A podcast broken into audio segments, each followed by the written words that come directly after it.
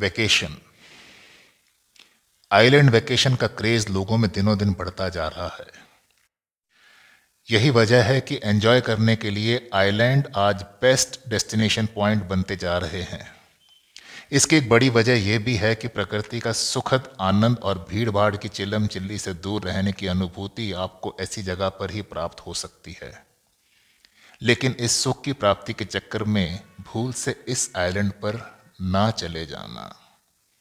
वहीं natural beauty से दूर दुनिया में ऐसे कई आइलैंड भी मौजूद हैं, जो डरावने और रहस्यमय होने के साथ ही काफ़ी अजीबो गरीब हैं।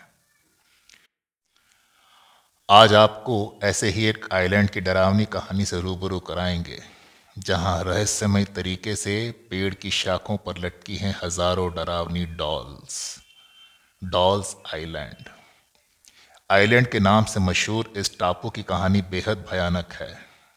आइलैंड का असल नाम ला इला डेला म्यूनिकस आइलैंड है। यह आइलैंड मेक्सिको सिटी से करीब सत्रह मील दूर है। सबसे पहले इस आइलैंड की डरावनी कहानी 1990 में सामने आई थी। इसी वक्त पहली बार इस आइलैंड पर हज़ारों की संख्या में डरावनी डॉल्स पेड़ से लटकी देखी गई थी।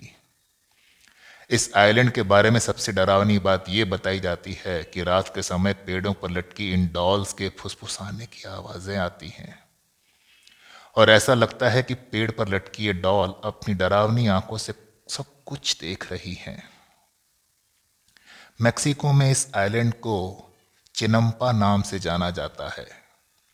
बताते हैं इस आइलैंड पर सबसे पहले सेंटाना बोरेरा नामक एक शख्स रहने आया था। वो अचानक अपने परिवार को छोड़कर यहाँ चला आया था। सेंटाना के यहाँ आने के बाद इस आइलैंड के बारे में लोगों को जानकारी हुई। इसके बाद कुछ लोग इस आइलैंड पर घूमने आए, जिनमें एक छोटी बच्ची भी थी। बताते हैं कि उस बच्ची की मौत आइलैंड के किनारे पर पानी में डूबने से हो गई थी।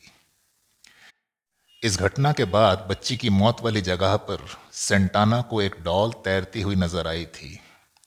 सेंटाना को लगा कि उस गुड़िया में उसी बच्ची की आत्मा है, जिसकी यहाँ डूबने से मौत हुई थी, जिसके बाद सेंटाना ने उस डॉल को पेड़ पर लटका दिया है। फिर तो यहाँ से सिलसिला कई सालों तक चलता रहा।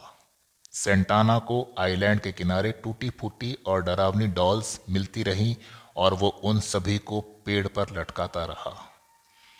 आज आइलैंड पर हज़ारों डरावनी डॉल्स लटकी हुई हैं। ये इतनी भयानक हैं कि देखकर किसी की भी जान हलक में आ जाए। डेली मेल की रिपोर्ट के मुताबिक सेंटाना आइलैंड पर करीब 50 साल तक रहे। लेकिन साल 2001 में रहस्यमय तरीके से उनकी मौत हो जाती है। सेंटाना का शव पानी में तैरता हुआ मिला था। 1990 में एक नहर की सफ़ाई के दौरान कुछ लोग इस आइलैंड पर चले आए थे। वे यहाँ का नज़ारा देखकर बुरी तरह डर गए थे। इसके बाद एक बार फिर इस गुमनाम आइलैंड का नाम दुनिया को पता चला। इसकी बातें तेज़ी से होने लगी तो लोगों का इस आइलैंड पर आना जाना शुरू हो गया। आप भी जा सकते हैं।